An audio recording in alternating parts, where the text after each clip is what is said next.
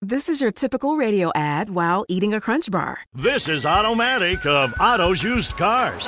This weekend only, we're having a whale! Bring the kids. See for yourself. It is huge. Gonna make a big splash. No other dealer can say they have a whale like this. When things sound dull, turn up the fun with Crunch. Hola. Hello, this call is being translated. Abuela, listen to what my phone can do. Abuela, escucha lo que mi teléfono puede hacer. Wow. Ahora dime sobre tu novia nueva. Wow, now tell me about this new girlfriend. Huh? Tú sabes lo que dije. You know what I said. Language is no longer a barrier thanks to Live Translate with Galaxy AI on Samsung Galaxy S24 Ultra. Learn more at Samsung.com. Samsung account login required. Calls must be made using the native Samsung dialer. This episode is brought to you by Amazon Prime. You know Amazon Prime is not just a shipping subscription, right? It's got everything, including streaming TV and movies on Prime Video. And of course, Prime's fast, free shipping. Go from watching your favorite shows to getting your favorite things. Whatever you're into, it's on Prime. Visit amazon.com slash prime to get more out of whatever you're into.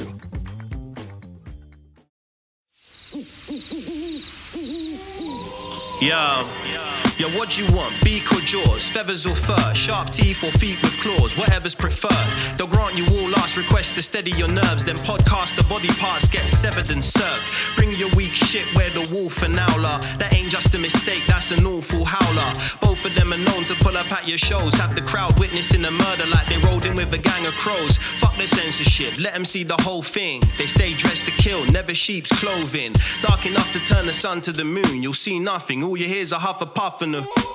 Expect killings, red spilling and flesh ripping. Impressive in it, the death bringing his head spinning. Just kidding, every word in his song's about two grown men dressed up as a bird and a dog. Welcome! Guess who's back inside the building? The wolf and the owl! Yeah, boy. Uh, Oh yeah, oh yeah, honey. Uh, I've got to just making a mission. Uh, go on. hungover wolf today, boy. Yeah. Hang in today. Now we get. Is this the first Yeah. time we've had a hungover wolf on the pod? I think so. I think no. I think early early on we did, but I, I, muddled through. Um, I don't know whether I'm emotionally hungover or uh, just like sort of stagnantly hungover. This is because you finished uh, Redknapp's big night out. Yeah, the last, the last. Uh, had a massive night out at the end of it. it wasn't. It wasn't even actually a big night out eh, afterwards. It was. It was sort of. We had a few beers and uh, yeah, I, I, I just uh, I didn't eat anything really. That was a big Mm. thing. I remember when we did uh, when we did Judge Romesh. Uh, I don't think they'd even finished saying it's a wrap before you're out the fucking door and in your car. no, but you hung, you, you hung you hung around for this one, did you? No, we had a nice drink at the end of Gary, didn't we? we, had a good, we had a good drink at the end of Oh, it Gary. was great. It was fun, wasn't it? No, I think you had obviously scarpered off and you. No, uh, no, I wasn't. You deliberately scheduled it, so I wasn't in on the last day. I, I don't do the scheduling. It was just like a happy mistake. Oh, you like- sorry, sorry. You think you think what? It's your production company. You wrote the thing. You're the star we- of it. You all expect me, you expect you're an exec on it. You expect me to believe you didn't have some sort of hand in making Mate, sure I wasn't there for the last. We were suffering the budget after all you drank in Newcastle and all, You're all such a tosser. You must have made a fucking saving on the room you booked me, you prick. I mean, that was going for a quarter of a price of everyone else's. Oh, Oh, dear. Oh, Romsky. How have you been, Jay? Well, I've just been. I've just come back from Center Parcs. A couple of things happened. My guy Couple lives in the high life. It is. You know what? It does feel like you live in the high life because that Trumpy, place. Center Parcs is quite Mate. expensive, isn't it? It is so expensive, man. And also, like my kids, they suddenly start discovering new things that they're into that cost money. Like, for example, we played badminton twice over three days. Wow. Like, like my kids have never played badminton before in their lives, and I play. You any good? I'm I'm all right. I'm okay. Do you know what I mean? Not great. I mean, uh, but I used to play it when I was a kid. My mum and dad were obsessed. Were obsessed with badminton, and we used to play quite a bit. My dad's So- obsessed with it. He plays quite Really? What is it Yeah, about badminton that it doesn't matter if you're shit at every other sport? I'm not. By the way, this is not a critique of badminton players. When uh, badminton at its top level looks absolutely insane, right? But Yeah. badminton at sort of beginner level, leisure centre level, It's a feels very like forgiving sport. It is, very- isn't it? Yeah, It really is, yeah. It's it's one of the only sports I think I've ever played where I feel I felt, oh, actually, I've got the hang of this, and I think Yeah. I could probably play at an international level. Okay. Do you mean No, you could play? You could, I think what you, you're confusing play at an international level with play abroad. Like if you're saying, No, I, I, if I, if I go to a holiday and I'm in, in a hotel, right, yeah, and they have got a uh, they got a sweet, sweet badminton court there, I would take all comers. So, so if you okay, first of all, my my absolute sympathies to Kat that she's on holiday with somebody that's got this in his locker. But but so you you you'd see a badminton court and you Yeah. do it like you know like people that are ballsy enough to go up to a pool table and just put some money down and Well, I put fifty. No, what I'd probably do is I would lurk. I'd, not the whole day, but like sort of like every couple of hours, I'd sort of lurk about the badminton court, sort of seeing if anyone fancies a game. Sort Right. of, yeah. Or make friends, a couple of friends at the breakfast buffet, and say to them, "You know, how you doing? Have you seen a badminton court here and all that?" and they go, "Aren't you here with your wife?"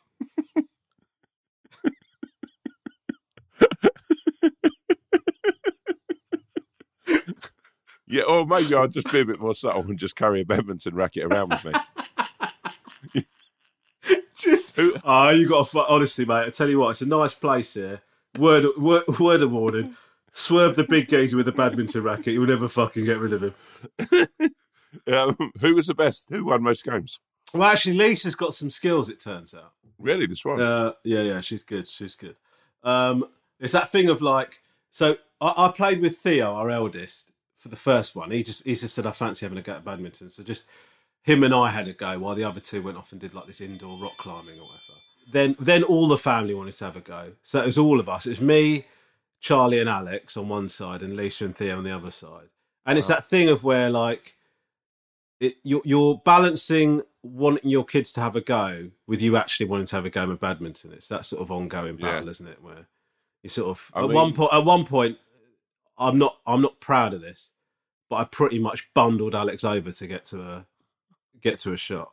Is any of your boys showing more sort of competence with sport than the others, or I, they've got different like they, they they seem to show competence in different things because we I feel really lucky in that you know sometimes when you think about the Olympics and you, you watch an Yeah. Olympic event that's like pretty niche and you think Yeah. to yourself maybe there is a chance that I could have been fucking great at that I just never had a go at it right so so now I'm in this amazing position of being able you know we, we're all in this amazing position of having this opportunity to try all these different sports so like one of us so Charlie's obviously having a go at football uh, but you find they've got different skills in like di- different stuff. So, for example, Alex, it turns out, I know this is not a sport.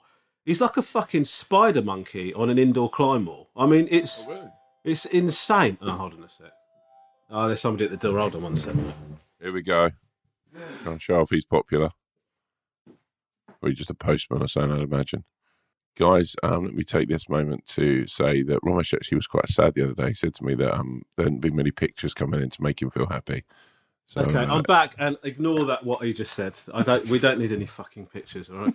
Um, so anyway, the trick. So they're all showing different sort of uh, abilities and different things. One of the things I have noticed though is I I don't, as you know, Tom, I don't have Yeah. a competitive po- bone in my body. Like I just don't No. give a shit, and I don't know if well you do a little bit, I think, but like I'm much more competitive as a spectator.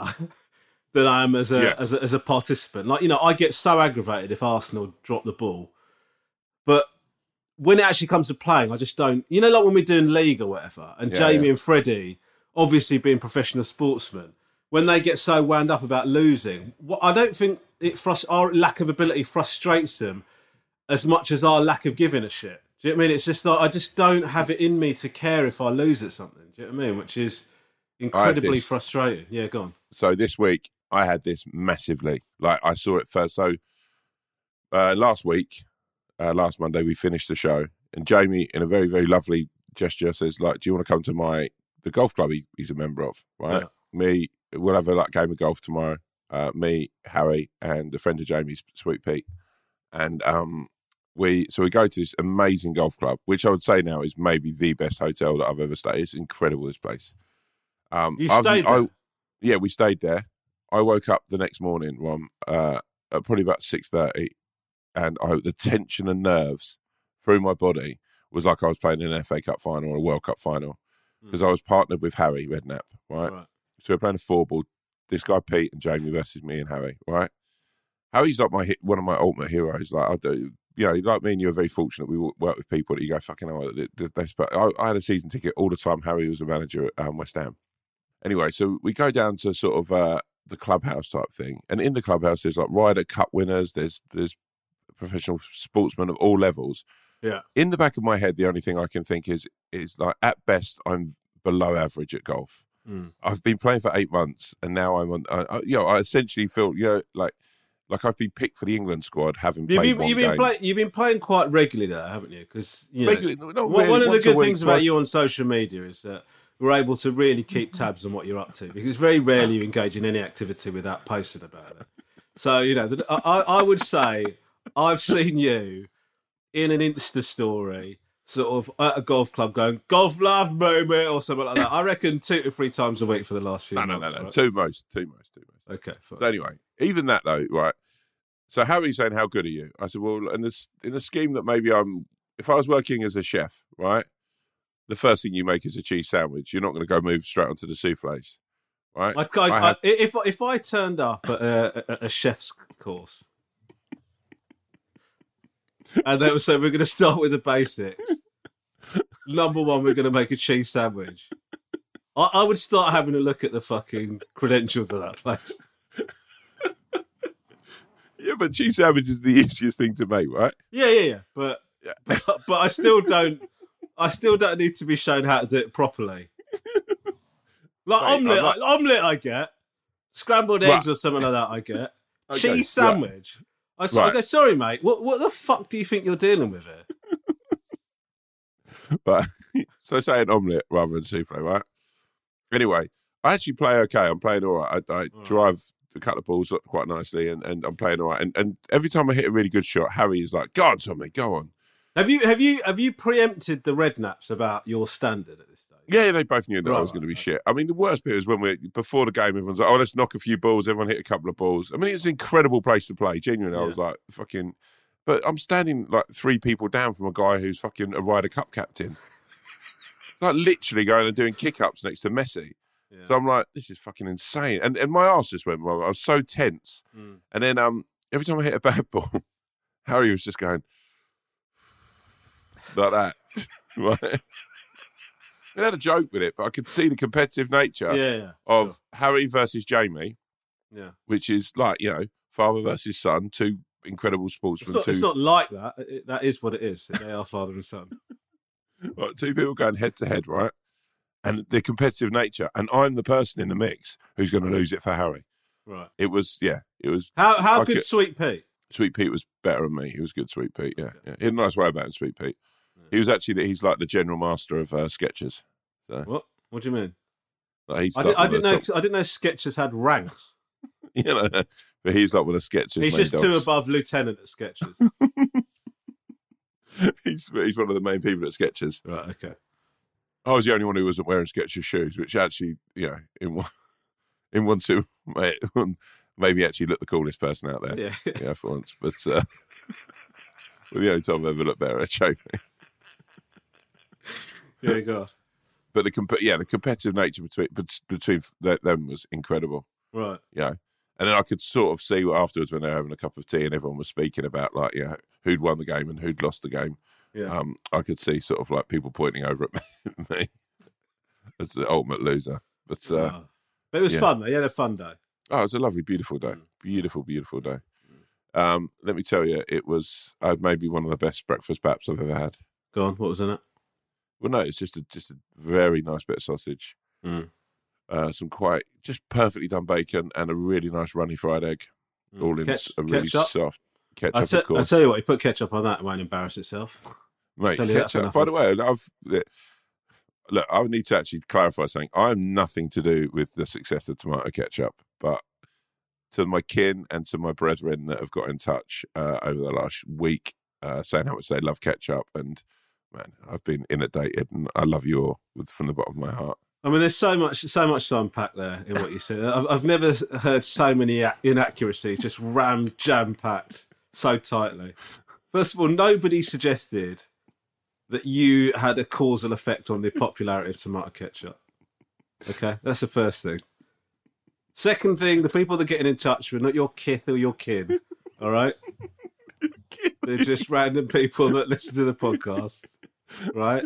And finally, okay, you weren't inundated. I imagine you received what seven messages. Probably, I know it's double figures, probably thirteen or fourteen. Mate, in a day, What that, what that, what that, what that suggests to me is it doesn't take a lot to inundate you. Is is what I would say. Oh, mate, it took me a while to get through them all. Like, Sure, yeah. sure. I had two things happen to me at Center Parcs that I want to talk to you about. Uh, see what your take is on them. First of all, in the car on the way back, I was eating a cereal bar, and as I sort of chewed down on the cereal bar, I realised that the cereal bar had taken a portion of one of my teeth with it, Oof! and wow. so I basically broke. I broke a tooth on the way back, and I'm A gonna, cereal bar. I- I'm going to be honest. I know, Yeah. I know. It's like fucking. What am I? Ninety one. but but what I was really. Do you know what I- just what- quickly the saddest thing about Yeah. that is that Lisa's Yeah. going to have to go to like wherever you get your cereal bars from, like supermarket, and ask for softer cereal bars.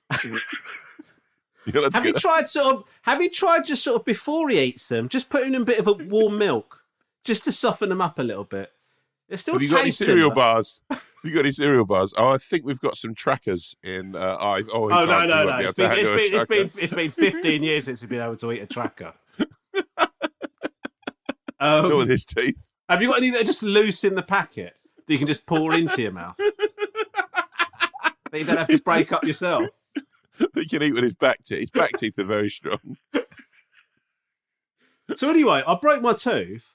I'm getting it sorted Which out. tooth? Which tooth? Which tooth? Like back, right, like near the back Oh. on the right hand side, right. So, um, I I debated not telling Lisa about this, right, as it happened, Why? because she just she's just so unsympathetic about stuff like that. Sh- She hasn't she hasn't had a single filling, right? Same. She- I haven't. she- Had, I haven't had a single th- filling. Right. So she sort of sees that as a massive kind of Yeah, things I to mean, lord takes over. care of her teeth, and yeah, and like you know, she, no, she. oh, I've seen Lisa's teeth; they're lovely. You know, it's yeah. I'm just saying. No, I'm not saying you don't take care of your teeth, but obviously Lisa's in the sort of like you know that's the one thing. Like, I'm not sticking up for Lisa here, but I will say for on Lisa's behalf that you have to listen to her because she, she is definitely the one who knows most about teeth in your house. because she hasn't had a filling. Yeah, because she takes care of them. Yeah, but I'm talking to somebody who, what, in the time that I've known them, has broken one of their front teeth, what, 12, 13 times. I've been, I'm inun- in- I've been inundated with stories about you breaking your teeth. No, I've broken. I've broken it a number of times. I've broken teeth. I haven't got any fillings. Okay, fine. So I've got, I've both got fillings and have broken my teeth because my teeth are. I think I've got bad genetics. Is the truth of it? Because Yeah, but also, how just quickly, how hard? Uh, you know, when you brush your teeth, how thoroughly do you brush them? Do you brush them twice mate, a day? I go, I go to town when I brush my teeth. You need to get an electric toothbrush. I've got an electric toothbrush and I've got a water pick. Wow. So you know, I'm not fucking about it. Right? No, but, no, but the swan. I think the swan cares about you, but I think sometimes you need tough love. Do you know the swan's got like four toothbrushes? What? Yeah, she she brushes her. She she like's got she's got like a main toothbrush. She's got an electric toothbrush. Then she's got a little thin toothbrush that she does all the. Then she's got a final toothbrush for like a finishing. It's crazy. Wow. I know. Four toothbrushes. Yeah, yeah. Incredible. I know. I know. Um, the other thing that ha- oh she's back now. The swan's back. I better keep my fucking voice down. She's just done PT. Yeah, otherwise, Um, you'll lose another tooth. Yeah, fucking hell.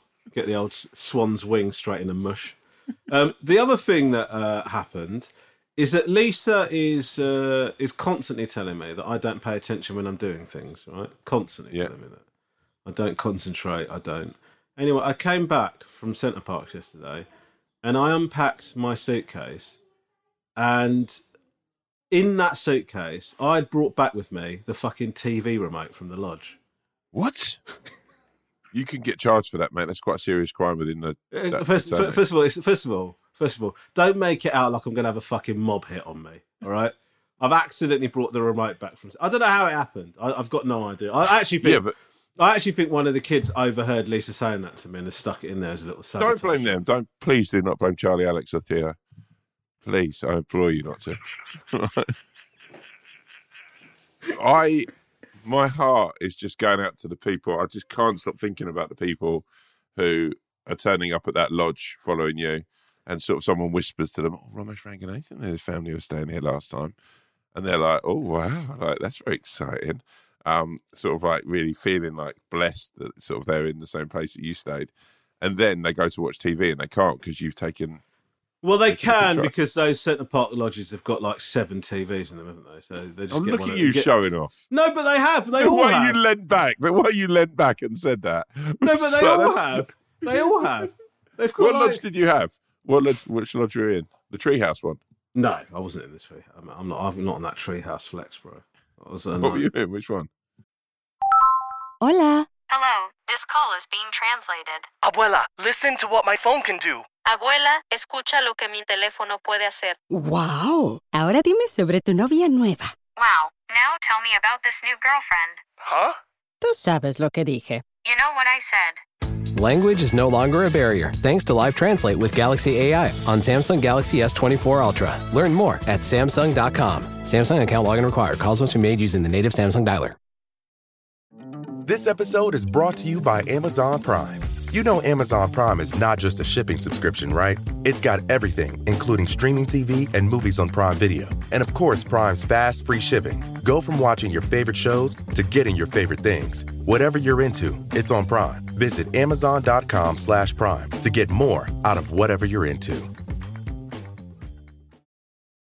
If you went on a road trip and you didn't stop for a Big Mac or drop a crispy fry between the car seats or use your McDonald's bag as a placemat, then that wasn't a road trip. It was just a really long drive. Ba-da-ba-ba-ba. At participating McDonald's. Uh, I don't know what it's called. Uh, is it called an executive lodge or something? Oof, nice. But each, but so there's a there's a TV in each room. Each of those TVs has got a remote. Yeah, right? but then you. Some and then there's a living room, and each and that TV's got a remote as well. Yeah, but So then the- someone's. Which one did you take? the one from our, I guess the one from our bedroom. It'd be incredible if I took the one from our living room. It'd be like Um, willful. Did you chill out on the lazy river at all? Yeah, that, well, that's another thing actually. I, I, I wanted to talk about is my anxiety before going to the going to the water bit is just was just unreal. We went we went uh, on Sunday, and the whole. I don't want my kid. I don't want the kids to know that their dad is like riddled with these kind of issues. No, you want. So I just sort of, so I just pretend I'm chilled out about it. But I don't know if there's anything more sort of horrifying than being recognised when you're in swim shorts. I mean, it's just, Especially if someone asks for a picture. it's just absolutely disgusting, isn't it? I just, eh, I've got to say, I don't mind, and actually, I like, you know, if people ask for a picture, it's absolutely delightful. Although I have been on occasion when I've been a couple of times at Center Parcs. Once when I was in Portugal at this water park, somebody come up to me and going, "Can Is I that get?" when you went Philip Schofield? I, I, I, first of all, I never went to a water park at Philip Schofield. I,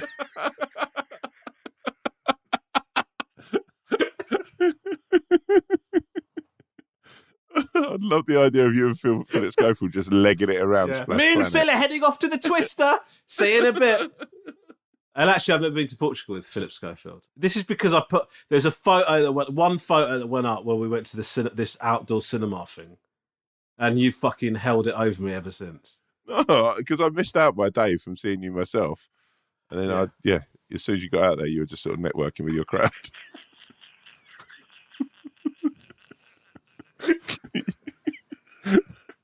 Lisa said to me, it was like, you went on holiday with Phil Schofield and Stephen Mulhern.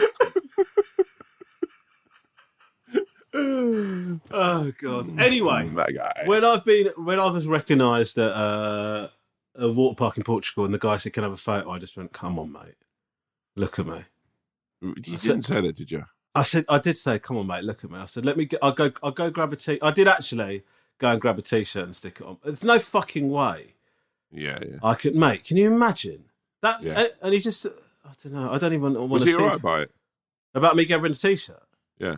Well, I think if I'd have said, "Look, mate, come on, I don't want to do this like this," and just walked off, I think he would have been a bit knocked. But I did off. I, Yeah. I basically did give him the photo. you know I mean? But Um, I, I, I just hate. I, I just hate that. But actually, to be fair, you know, it was actually be- is as is always the case with these things. It was better than I thought it was going to be. You know, like the actual the kids loved it, and I didn't feel like people. I, it, there's an arrogance to it. There's a slight arrogance to it to going into one of these places and being really worried about it because essentially what you're thinking is everybody's going to be looking at me. Yeah. That- that's kind of that's kind of partly where that comes from. But people generally don't give a shit. They've they've got their own hang-ups to deal with. Do you know what I mean? They've got their own yeah. they've got their own body concerns to worry about. They're not staring out at you. Do you know what I mean? So um, yeah. Anyway, I like it. Did they? Did they still have the cut? Which one did you go to? Woburn. Do they still have the um the ice bath there where you can jump into? No. Uh, Well, I, I didn't know about any ice bath. Yeah. I tell you what I did do for the first time though, an escape room. Oh, was it any good? Mate. Really? So sick. Yeah, I did. I did not expect. Listen, I imagine it. It, it depends on who you go with because what I wouldn't want to do is go with an an expert or somebody who considered himself an escape room Oh, so you're saying you don't want to go with me? Do you think you'd be good at that sort of thing? Because Uh, let me tell you something. Go back, look at all these uh, crystal mazes with uh, for stand up to cancer. I was a part of the team that got the most gold tickets. okay, but I mean that doesn't that doesn't. I don't understand why that means that you'd be good at escape rooms. Yeah, because the crystal maze is the, the birthplace of all escape rooms. Did you go? Did you go into any of the rooms? Yeah, I had two rooms that I absolutely nailed. Is this? Are you, I, I can't tell if you're being honest. No, no, true, true, man, true. Say, and when it came to sort of like talking about leadership, they were like, actually, you know, it was me, Ellie Simmons, uh, Molly King, and um, uh, Ollie. Uh, is it Ollie Locke from Made in Chelsea? Right. Um, yeah. So there's the so- four of you. I think it was one other person, but I can't remember who that was. Okay, well that's a that's a No, shame. it was a good few years ago. It's a shame, that isn't was it? just- For all of the complaining you've done about people making you feel like shit when you go onto these shows. Right, let me you can't even look. Fucking bother to remember the names of the other people you're on with. Let me just have a look at here quickly. Let me just. I've never googled anything on this before. So, oh, and it was Nicola Adams, the boxer. Oh, okay. Very strong team. Very strong. very strong. Yeah. So, so in all seriousness, how many times did you do it? Once. You did it once. yeah, I did it once. Was it fun? Stand up. I did it for stand up to cancer. It was yeah. I, I really, I did actually enjoy it. It, it was a kind of buzz because I did you used to watch it as a kid, Crystal Maze. Yeah, of course I did. Yeah. Yeah, I was upset. I really liked it. It so, so do you, are you genuinely telling me that you would be? You, you think you'd be good in an escape room? I would say that like tomato ketchup on any kind of plate. I wouldn't embarrass myself. I think me and you together would be. A, I actually, you know what we could do is is Podcast escape can- room. Yeah, we. I tell you what, mate. The, the Why really don't we? Why interesting- don't we Insta live? Why don't you and I? Because everything's opening up now. You and I go and do an escape room, and we'll Insta live the thing. look? Uh, oh what no, we, we can't. We can't. I don't think we can Why? because it will give it away. Then, man. Won't that- Don't we ruin that escape room for? aren't Well, you yeah, but yeah. but also it's like to what end? Like people, i- if it, in a way people, I think would still get a buzz out of going just saying, "Oh, we did it quicker," because it's not about solving it; it's about how quick you can solve it. If there are any escape rooms that would be willing to have me and Tom, And like throw it out, maybe your cousin or a friend or someone you know down a pub has got an escape room. Or no, we you d know. no, no, I don't want to get fucking just locked in some incel shed. Right? no. no, but no. What we need to do is make sure this goes far and wide. Yeah, like, sure, Even if- sure, just sure, go down to your local escape room. Just say, look, yeah, I don't know if you've heard the Wolf and Owl podcast. They're interested in just, look, you know, Yeah. Is it possible? Is it possible for us to insta live an escape from your escape room? Yeah. And it, Yeah. it has to be an official escape room that I can Google. I don't want you just fucking just go. I've done my I've done my living room up like one or whatever. Or throwing it out to my kith and my kin and my brethren. Um, maybe um, you have done a escape room that you thought was especially hard. Maybe it's the hardest one you ever you've ever been I in. You're I don't "Oh, think. I don't think we're ready. I don't think we're ready for a really difficult escape room, mate. Mate, I, if I'm going into the world of escape rooms, I need to go to the top end. I can't because honestly, I, that's how I roll. Why don't we just try an easier one to start off with and see how we feel? Okay, because what I suspect will happen if we follow your plan is it just be you and I frustrated in a room for an hour. Till someone lets us out. but also, you know, because they get different ones. Don't they? I'm actually really excited about this. Genuinely, Mate, I, I loved. Look, I, I, was- I thought I wasn't going to like it. I did it because of the kids, and Who up- is we ended up who's the who's the best at it? You know what? I'm going to tell you this. Like the like the first Avengers film, everybody had their moment. There was a Wow. time when Charlie shone. There was a, there's a bit where Charlie identified something, and I dismissed it foolishly because he's six. Wow. I just went, Charlie, it's not going to be that, and it was exactly what he said it was. So Oh my god, yeah, yeah, he was pretty gracious about it, to be fair to him. But it was, was he? yeah, but there's a bit of egg on my face. The other, the other two really did let rip about it. What about Uh, Lisa? Was Lisa there? Yeah, Lisa was there, yeah, physically. She but, good? You know, was she? Uh, no, she was good. She was actually good. She was good. I think Lisa would be one of the top sort of five, ten people I'd have if I was in the skate room. She always seems like pretty mannered with stuff. And uh, now I know with you that you're going to poo poo ideas because you think you know best, but I will follow through with them. you got that kind of Custer vibe about you. There's one. There's one bit that, that made me think of you actually, because he goes like, that he goes, just so you know, you you know, you're exploring all around the room and you're searching the room, but you only need two fingers of force. I don't know what two fingers of force actually means, but you only need two fingers of force on anything. So don't force it. I just imagine that's for that's for people like you who fucking walk into an escape room, just tear everything off the fucking wall, plaster coming off. Chair, furniture broken because you think something's concealed inside the seat of a chair or whatever. How detailed do they go, these things? Mate, it's mad. I don't want to give it away for anybody who visits uh, Center Parcs Woburn, but like some of the puzzles, I was genuinely, I was like, this is actually really impressive how they've done this. Wow. Did you write a review about it? No, why would I? Why would I fucking do that? I've got a family and, a, and a life I want to enjoy. No, but if there's like a little book or online thing about Center Parcs, I always think it's good to write a little review and say that while I, you're do you here. know what? I, I, I, those reviews are just what the fuck. I always write them. Like, Well, there like, you I go. I mean, it doesn't it doesn't change my opinion on them.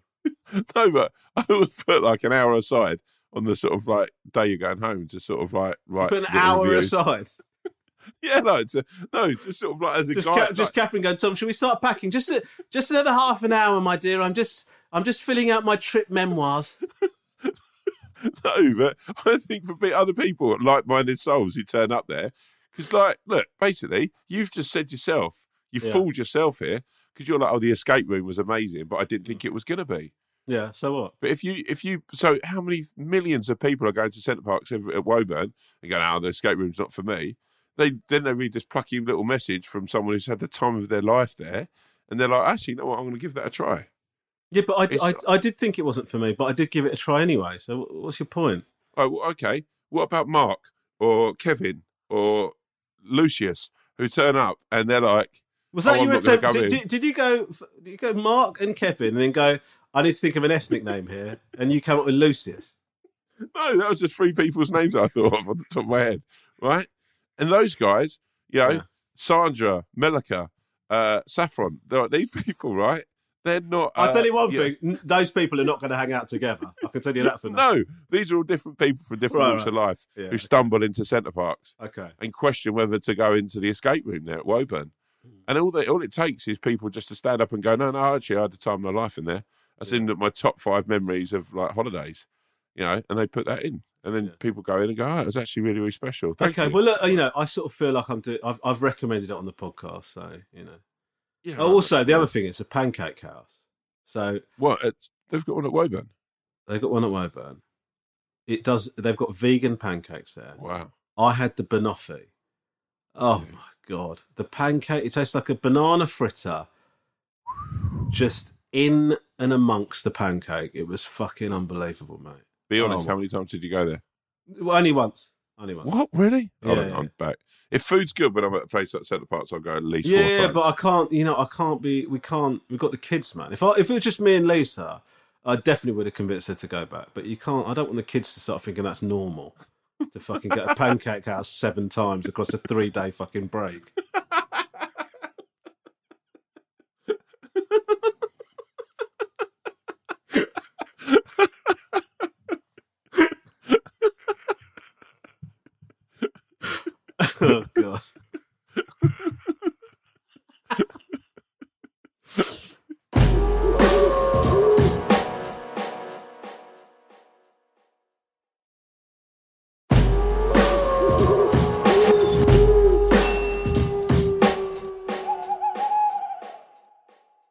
Do you reckon? Do you reckon? Do you reckon we're going to end up doing these together now, What? or, in- or in keep on Zoom? space? Yeah. What do you think? I enjoy them on Zoom, but I like them together. I think we can mix it up. The problem is if we if we commit to doing them in the same room, we won't be able to do them twice a week because there's no fun. No, no. 'Cause and I we live that- what? think- How far away from me do you live now? What, I live 137 miles from you. Is that true? Hold on, hold on, hold on. Let me do.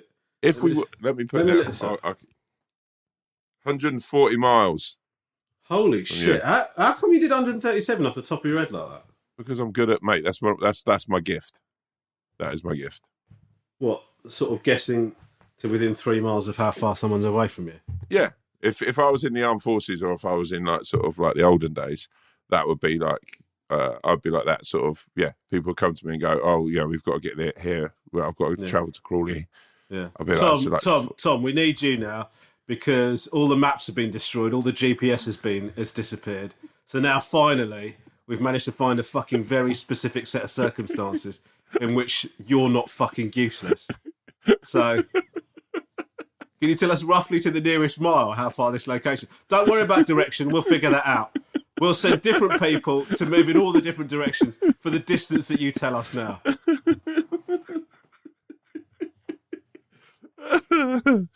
mate, it's it's a hell of a fucking thing though. I mean, you didn't think it was that. For you, I think sometimes you underestimate how big England actually is. When have I when, when have I ever given you reason to think that I've underestimated the size of England? No, like there when I said like oh, 137 miles, you were like, oh, you looked like you thought I was crazy. No, I didn't. No, it's not that. It's just the I looked because I was like, you didn't even hesitate. Yeah. Like you hesitate before you use any word that's longer than two syllables. But 100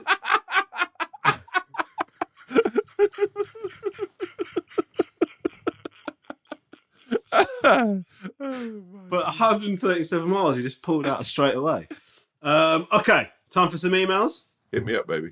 Uh, to the wolf owl and of course the good lady swan. This is oh anonymous. Uh, more of a discussion piece, if anything. But I'm currently in an amazing relationship with the girl of my dreams. We do everything together. My world has become so much happier with her in it. However, every now and again, I get reminded of love I once had throughout my uni years, 10 years ago, when I'm still not sure to this day whether it was reciprocated, but we enjoyed each other's company immensely and occasionally still hang out whenever we can. The problem is, I've never been able to completely let my feelings go. I would never act on my feelings towards her due to us being in such strong relationships currently. I often wonder whether she is the one that got away or I was just in love with the moment. My question to you is Am I in the wrong for having her in my thoughts fairly often? And if so, do you have any advice on how I can let her go? Big shout to you, sweet, sweet souls, for bringing the world your friendship through this podcast. Keep up the good work. Peace and love. Tom Davis. I think, I think the truth of the matter is often the these people that we're talking about here uh, in this scenario is quite often it is just a moment or a time in your life rather than the actual person that you're trying to rekindle something. Usually, it's you know someone you know you're a bit that bit younger and you sort of uh, hold you're holding on to that sort of that vibe. I, I personally think it's. I think it can be quite a distracting thing as well, and quite a sort of a, a quite a negative thing to think too much about the past and people in the past in in that sense. I think it's sort of um, it's difficult just to like get rid of that. But I do think it's uh, I don't know how you how would you get rid of sort of thinking about someone like that. Well, that I- it's I- difficult. I, I, I look at it and think there's people that you know you you might just might cross your mind every now and again, and you think I wonder what they're up to or whatever. But I don't think you can ever get obsessed with that, and I do I don't I do think it's more the time than the Well, look, than look, the the- person himself. I, I I kind of, I've got to be honest with you, but part of me thinks, and this is a bit of a weird theory, but part of me thinks that there is part of your psyche that is always looking for what is wrong in the situation that you're in. It's like a, it's like a part of you that's looking for to, to find a flaw or to find what might make you unhappy, even if you're in, if you're in in a happy situation, and you're in a happy relationship, and your mind is going, what could possibly be wrong with this? What you know, your neurotic, your human side, the, the, the human nature that wants you to kind of pick at it and sort of undermine it is going, oh, what about that relationship I had when I was at uni? What if that was better than the one I'm having now? Or what if something had happened with with that person? And that is that is just that is just human nature. And I really think the reason that you're thinking about it so much is because you're worried about thinking about it so much. You're trying to block it out, and you you think if you think about this thing, it's like if I go to you, don't think about a pink elephant. Automatically, you think about that thing. You can't block your mind from thinking these things. Do you know what I mean? Like you've got to accept that you will have those thoughts, and actually, those thoughts mean nothing. That's not you. That's just something that's popping into your head. That's just something that that that that, that you're you're not the same as your your mind's eye. You're you're different to that. Do you know what I mean? You're you're separate to that. So even if you are thinking about it, who gives a shit? You're happy in your relationship. You're enjoying your relationship. You're looking back with rose tinted glasses every now and again at this past relationship because your mind is looking for some reason why. You've got to remember, like, commitment is a difficult thing. It's a nerve wracking thing. And if you're thinking about potentially, I don't know, spending the rest of your life with that person, you will inevitably start thinking, what if that's a mistake? You know, part of your brain goes, is this the right, is this definitely the right thing to do? It's why people get nervous on the day of their wedding because they're thinking, fuck, is this the right thing? Is this the absolute, the 100% the right thing? And uh, so what I would say to you is, look, my advice is to stop punishing yourself so much for it, man. You, you I, I wouldn't, I wouldn't get upset. It doesn't mean that you're betraying your other half, but also you don't have to put a block on it. You don't have to feel guilty every time that thought pops into your head. Every time that thought pops into your head, all you've got to think to yourself is, that's not the relationship I'm in. I'm romanticizing some time from my past, and I'm happy in the relationship that I'm in now. And jobs are good. Do you know what I mean? I, I really think you don't need to worry about it as much as you are exactly what Rom, Rom said. If I'm honest with you, that was that was absolutely sweet, sweet advice from the Romsky. Like that was that was maybe up there with the best advice I've ever had you give. You said that the last three times I've given advice, by the way. No, I haven't. But that was very silky smooth. It was nice. It was nice, yeah. boy. And Good I think luck. we can all listen to that. Yeah, listen, and all, and you know, above all, do you? you know? Yeah. Wow. Using my limerick at the end. Okay. Uh, next is uh, another anonymous. Wow, the Swan really loving the anonymous at the moment. Yeah, um, this is quite a long one, so okay, let me settle back. Okay, uh, dear trio. A long email, but can't be bothered to spell all that. Yeah. It's gone into a lot of detail about the situation, but can't be asked to separate us as people. Uh, anyway, dear trio, I'm a borderline adequate looking mid 30s man with an amazing wife that I met online five years ago. Three years and a baby later, we decided to move back to our home village to benefit from being close to extended family and most importantly, leave the chaos of city life and offer our toddler a better environment to grow up in. During our get to know each other phase, we had the usual chats about our respective past, and she didn't want to dwell on hers as she admitted to having a wild one. And although she's not ashamed of her life back then, she isn't proud of it. The past is the past, and that's where it belongs, she said, and I've been comfortable with that since she said it. However, things have changed significantly since our toddler is now at nursery attached to the One Village School, I'm not known by name, but as Sophie's husband, as I'm generally the only black person in the village, and we have a stunning mixed race daughter. Having lived in the city all my life, I wasn't used to the level of celebrity not being white generated, but it's all on the positive end of the spectrum, so there are no complaints. How wrong I was. Uh, being black wasn't my USP. This wasn't the reason why people smiled at me at the school gates. I've since found out that my wife had sex with nine of the parents, men and women, at the school that our child will continue to attend for the next seven years. There are only 40 kids in the entire school. I'm not a jealous person, but this bombshell hit me hard. I'll admit to having difficulty taking our daughter to school, knowing that the jokey nudges at the school gates are at my expense. Only last week, one of the parents asked if my wife had calmed down or if she's still a goer. And I took and it took my overwhelming love for my daughter and desire not to be killed by the local constabulary to not kick this guy's face in right there. But I left in a mood it has unfortunately spilled into the relationship with my wife. The benefits she sold of living in a small, tight knit community is being hideously outweighed with the fact that my wife has a greater physical knowledge of the parents at school than the local GP. I've no one to talk this over with, as the only people I know here are friends and family. I can't talk to my family as they're still hurt with my decision to leave in the first place and would roll out the I told you so rhetoric. I would really appreciate some advice on how to deal with the situation on the school run and how to approach the conversation with my wife as he shuts it down quicker than a lockdown rave. I understand that the past is the past, but not when it directly impacts on the present situation. Please call me out if I'm being a dick, if that's your opinion. Keep up the excellent work, and listening to your podcast is the closest thing to chatting with mates for an hour, like my good old days. Thanks, and stay safe. Anonymous. Wow, man. This is a top vault conundrum, my friend. Um, look, if I'm going to be honest, I think that it's a very, very difficult um, position that you found yourself in. Number one, I think it's fucking immature and pathetic, and slightly a, a fucking. And, it, and, this is nothing against your wife that that gentleman walked up to you and said such a thing because I think yeah, that guy's a fucking prick. scandalous. I think so. I think you have to rule the fact out that he spoke like that because um, every every every one of us has a past, and I think the fact of the matter is, you know, you know, as an adult, I think the, the one thing is you separate, you know, someone who's you know grown up and whatever people you know are going through, or you know whatever situation they found themselves in. Uh, you have to kind of fucking let that be. Do you know what I mean? Because you, you've not married and you've not had a child with uh, the you know the teen that late teenage, early twenties version of your wife. You've done that with someone you've met who has gone through all that and become a solid person, someone that you've chosen to start a family with, and someone that you you know have have you know given a lot and given up a lot for. And I think that there's there's clearly you a very very amazing solid relationship that you have there. Um, I, think that the, the, the, a big trouble is I I live in a, a small town, but I live in a slightly smaller town. I think I, I, the thing I noticed when I moved here was sort of how mm, how many people sort of seem to know sort of like you know what you're doing on a daily thing, or that they will there'll be more interest in your life. It was sort of up coming moving from London. I found that absolutely fucking mind boggling how you know where you can sort of walk around walk around and no one really sort of gives a shit who you are, and all of a sudden everyone's got a bit of a story, and and you know it's a very very sort of small hub and a small community. So I think there's a sort of side of it where that level of gossip and that level of like intrusiveness is just the nature of living in a small place like that. And I think it's uh, it is for you to now sit with your wife. I think, and and you I, you have to have that conversation with her, whether she tries to shut it down or whatever she does. But it's it's going to be a big deal for you. Like you know, moving forward, you know, with your daughter. I, I also think it's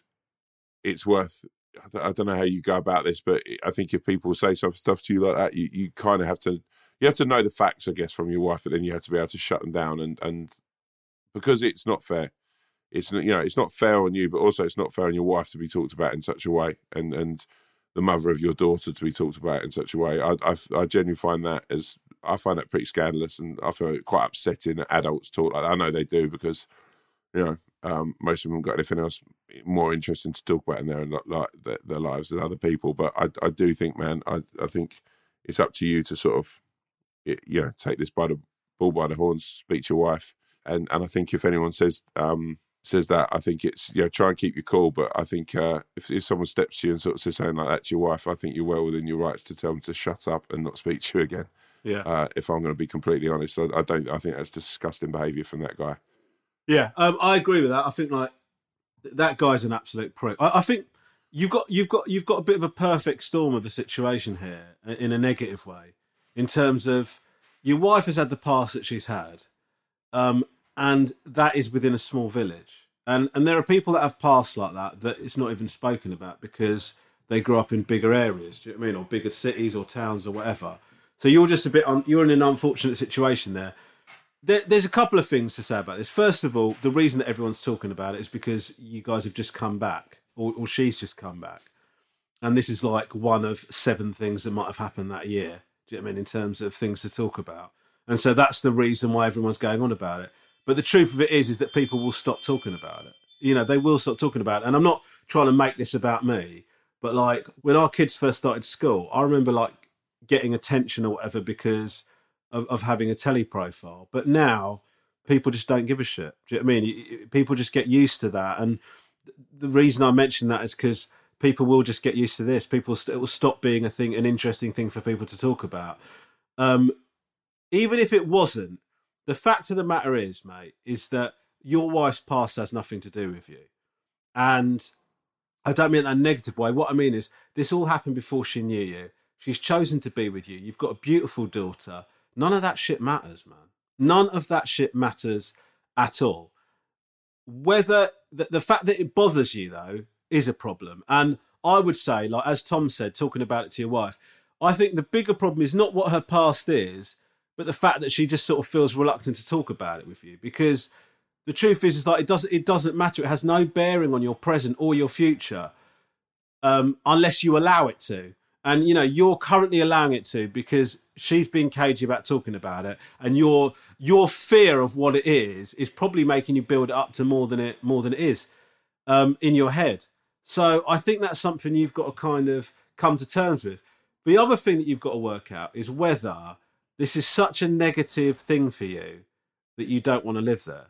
And i know that's an extreme thing to say but you've either got to make peace with this or you guys have got to think about moving. Because at the moment, just based on what you've said in this email, it doesn't feel like you're very happy with the situation as it is. Now, that might be temporary and it might be once you have a chat with your wife and once you've kind of the village has got over the excitement of of, of having you guys there that'll pass and you can get on with like living a normal life. Um, or that's a longer term problem and you guys have got to think about maybe change, changing your circumstances to, to make that better. That's up to you guys to sort out but it needs talking about you know? And i think if you bury it it's just gonna it's just gonna get worse and worse and then that's gonna start turning into resentment and then there's no coming back from that really. I think as well it's worth saying on, on another note, not talking about your um, because obviously you know the whole thing with your wife and all that, and which is as Rom says, it's a perfect storm of a bad situation. But I also think you know while, you're focusing on that, I think your attention should also be focusing on on a bit of resolution with your own family. You, you know to reach out to them because it, it makes makes me quite sad hearing that you haven't you haven't got that support network where you are um, and you know you need that as a human being. You need to have people. You know, I think when you move away, like I said, you know, when you work with where you can come ever so reliant on um, just one person, and that will that will change the dynamic of your relationship, even outside just the. Uh, you know, just just what else is going on at the school gates because all of a sudden you're she's the only person you've got round, so you're probably overcompensating certain levels of sort of like attachment there, and I think you need to make sure you focus on getting together with friends, talking to your friends, talking to your family. Yeah, and and and, and also the other thing I, I do like, I do want to say like, if your wife doesn't want to talk about her past, you know, we don't have a right to demand that we know everything from our half's past. I mean, it's like that is personal to her, and you know, although I said her not talking about it has has probably blown it up in your head.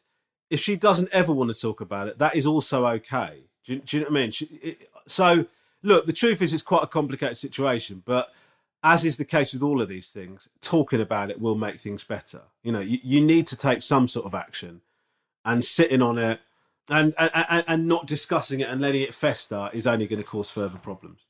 Uh, in my opinion, and the the Wolf's opinion. Good luck, mate. Please keep in touch and let us know how it goes. Um, okay. How do you think we handled that? That felt quite a tricky one to That was, that, was a, that was a tough one. I hope he's okay. I send them love and I send them faith. Okay, so this is from Damon, and he's given himself an animal name here, aka the Croc. Um, dear Wolf, Owl, and Swan (brackets no need to keep a non). You may remember a couple of weeks back you answered my question regarding the future of the Wolf and Owl pod. So first of all, I'd like to say thanks to the Swan for choosing my question for the bonus episode that week. I thought I'd try my luck again, but this time. So first of all, we can see what's happened here. He's given a little bit of thanks to the Swan, and she's picked him out a second fucking time. Um, I thought I'd try my luck again, but this time something a little more personal, as I'm always fascinated and enjoy listening to your heartfelt and honest advice. My wife often makes comments to me about not showing her any affection in regards to hugs, telling her I love her, etc. We can often follow up asking if I'm getting bored of her. Now, she couldn't be any more wrong. We've just been together for 14 years, married for almost eight, and have three children. Inside, I couldn't be happier. She's my world. It's just a shame I don't know how to show it on the outside. Don't get me wrong, this isn't all the time, but it does crop up more than anything else. I'll be the first to hold my hands up and agree with her, to be honest, but that's just the way I am. I'm pretty sure I always have been. To me, I've always I've never been an affectionate guy. I'm not one for sharing my feelings, and I think I'd find it hard now to change after all this time. I hate her feeling this way, so I was wondering if you guys so I wonder if you guys have ever had any similar situations or have any advice on this matter on how I can try and stop her feeling this way. Uh, P.S. It's my 36th birthday on Sunday, as well as our wedding anniversary on the same day, so it'd be great to get a message off the Wolf and Owl. Keep up the good work. Love the croc. Uh, happy birthday and happy anniversary from both of Happy us. Happy birthday, Croc Dog. Um, listen, uh, I, do you know? I, I think that actually your scenario here is a lot more common in uh, men uh, of a certain age than you, you, you you'd ever think. I think that I think sometimes we take for granted that the women that we're with, uh, or the men that we're, we're, we're with, or whatever, just know how, how we feel about them. We we sort of I think get to a point where we don't think we have to sort of show them, and we have to sort of do that. I think just because we, I think we just sort of.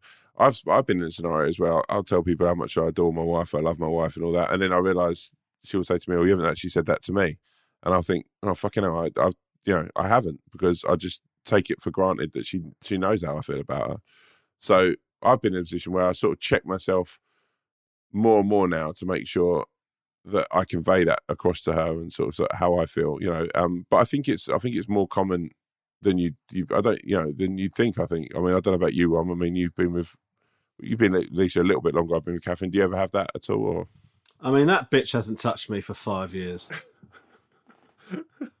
uh, no, I'm joking. I, I, I, I totally agree with you. I, think that um, it's very easy to fall into. It's funny that, isn't it? Because people assume that when you've been together a long time that you just you're not in love anymore or they sort of think you know there's loads of jokes you know it's an old comedy stand-up comedians trope about oh my god i've been with this woman for 10 years and i'm done with her whatever you know you're in love with your other half but you just basically fall into sort of the habits of you're comfortable with each other you don't feel the need to do any sort of showy affection and so you just don't do any affection but the truth of it is look look at the wording of what you said um, I love her so much, right? Um, I couldn't be happier. She's my world, mate. I, have got, I'll be honest with you, man. I just think you've got to show her a bit of affection. It's not that, you know, like if that's what she really wants and she's your world, I think you just got to just be make that a conscious thing that you do. Do you know what I mean? It's like I actually think if you give her a few hugs, tell her you love her, the the, the difference in her self esteem will be massive. And actually, I think you'll notice a positive effect in your relationship, man. I really, really do. Hey, okay, Buster, go and do it now. Don't write emails to guys that you're infatuated with. Um, go and tell your wife you love her. Yeah, go and give her a hug. Go, go, go on, Croc. Give her Actually, a... I want to shout out now to everyone who's listening to this podcast right now. In my hungover state, the first thing I'm going to do when I finish this is I'm going to go and tell my goddamn wife I love her. And if you're listening to this, go and do the same. You deserve it. Oh, you hungover arsehole. Um, okay. It's time for the last email of the ting before I go off and do some my first personal training session in a while. Uh, I can't wait to see you. This is for a. This is from Anon, Anon, Anon, to the wolf, the owl, and the swan. And this is somebody who messaged me, messaged us a while ago, Tom. Right. So uh, this isn't really about advice. This is just an email to to read out before you close out the show for us. To the wolf, the owl, and the swan. Well, what can I say?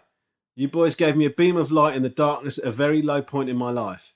I've taken on the advice from Tom about being a better friend to myself, and I'm trying not to think about the friends I've lost and more the friends I might make in the future. And I look forward to maybe contacting some of the people that contacted the podcast. And Rob, thank you so much for saying that I'm doing a good job. I've never been told that before. That really meant a lot and it made me think positively. The fact that you lot read my email and responded means more than you'll ever know. The fact I'm ending my like I'm ending my three point turn in that cul-de-sac and I'm starting to look to the future. Things are shit, but they can get better, and I was starting to forget that. I'm humbled that people have reached out to the podcast. That stuff brings tears to my eyes. It's nice to know that people care, and that's what it's about at the end of the day. A little bit of love and care goes a long way. Thank you so much, Tom, Rom, and Lisa, from the bottom of my heart. Uh, and he's given me some reggae recommendations because I talked about reggae the other day. Um, uh, uh, what a lovely! Isn't that nice? I'm not going to lie, Rom. Uh, I just about held it together through that. It was very sweet. Very well. You know, I think we all know who it's from. So and and the dilemma. And I, you know what? Of, of everyone, I had I had people message me on Instagram, sort of saying, "Oh, to sort of send like you know his info over or whatever." And mm. yeah, well, Rom, I guess that's it, brother. Yeah. Uh, Email's completed.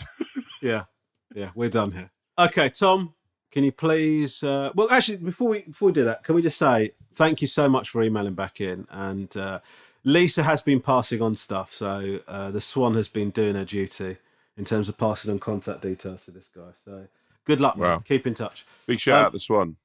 Yeah, big shout out to Swan. I love you, Swan, with all of my heart. I'm going to give you the hugging of your lifetime when you when I finish recording this. Although you're out, who knows with uh, who with. Um, anyway, well, you'll get back from PT. You'll be sweaty and manly. Oh, I'll be all sweaty and fucking pheromones coming out the anus. Um, okay, Oof. I don't know why I said that. Uh, Tom, take us out, please. And they patrolled the woods, the wolf prowling, slow and steady, cool and calculated, the owl squawking upon his back. looking for those in need, looking for those who'd fallen, some from great heights, or some who'd just tripped. At one point, they came across a deer. It had a terrible time of it, and they helped him out, and they gave him some suggestions, and he actually went about his life, and shit got better. And then they found a uh, lonely squirrel, a grey squirrel in a sea of orange squirrels. And for a while, they spoke to him, and uh, the owl flew off and found some worms, and they fed it to, fed it to him. and the grey squirrel became friends with the orange squirrels, and then he had sex with an orange squirrel, and they had a grey and orange squirrel baby. So you know his life got better, and they continued to walk around the woods helping animal upon animal, you know, ducks and uh, foxes and badgers and such. And one day, the wolf made a great fire, and they sat together, both smoking cigars, as the fire licked their f- feet or claws. And the owl said, We've made so many other animals happy, haven't we? And the wolf said, Yes. But you know what? The internal happiness is the one that we've made ourselves. Good night, dear friend. And they both went to sleep, knowing that happiness was their dreams. Okay. Um, there's a couple of things there. Uh, one, as when you sort of do these, I do try and picture them in my mind's eye. It's very difficult to know how animal-like and how human-like we are because you, you do you do mix it up in terms of the things that we're able to do. Um, we're able to start a fire and light cigars. Also wandering around the woods, sort of helping other animals. Um, and then the other thing is, is you really have made, you really have bigged up our contribution to sort of general life, haven't you? yes, yeah, yeah. I mean, us walking around, sort of improving all of the other animals' lives. yeah, I know. Yeah, yeah. yeah. I think, I think you might have, I think that last email might have, you might have drunk the Kool Aid off the back of that. If one. I'm honest with you, that last email was very hard to come off the back of and do anything but like a really big switch. And also, you've got to remember, like, I, my head is in quite a hungover state. So it is sort of, I feel very melancholy at the moment. Hold on, L- L- Lisa's just the sun's just come back. I'm just going to do a little experiment. Hold on, Lisa, can you come in here a sec? We're just ending the podcast. We're just bringing the podcast to an end. I just want to let you know, I love you so so. Hi, Lisa. I, I, I just want to let you know, I love you so so much. You you mean the world to me. Why are you doing this? I'm not doing. Why are you doing that? I'm just telling you, I love you. Oh, right. What's wrong? See you later, Lisa. See, guys, it really, it really can be magical. All you've got to do is, is reach out. Uh, It's so I think- embarrassing when she said, "Why? Why are you doing that?"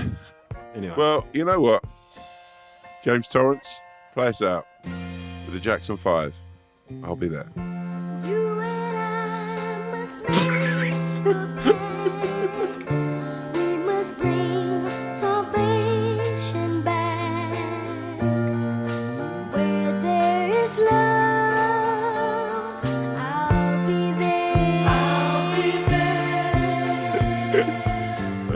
Oh god.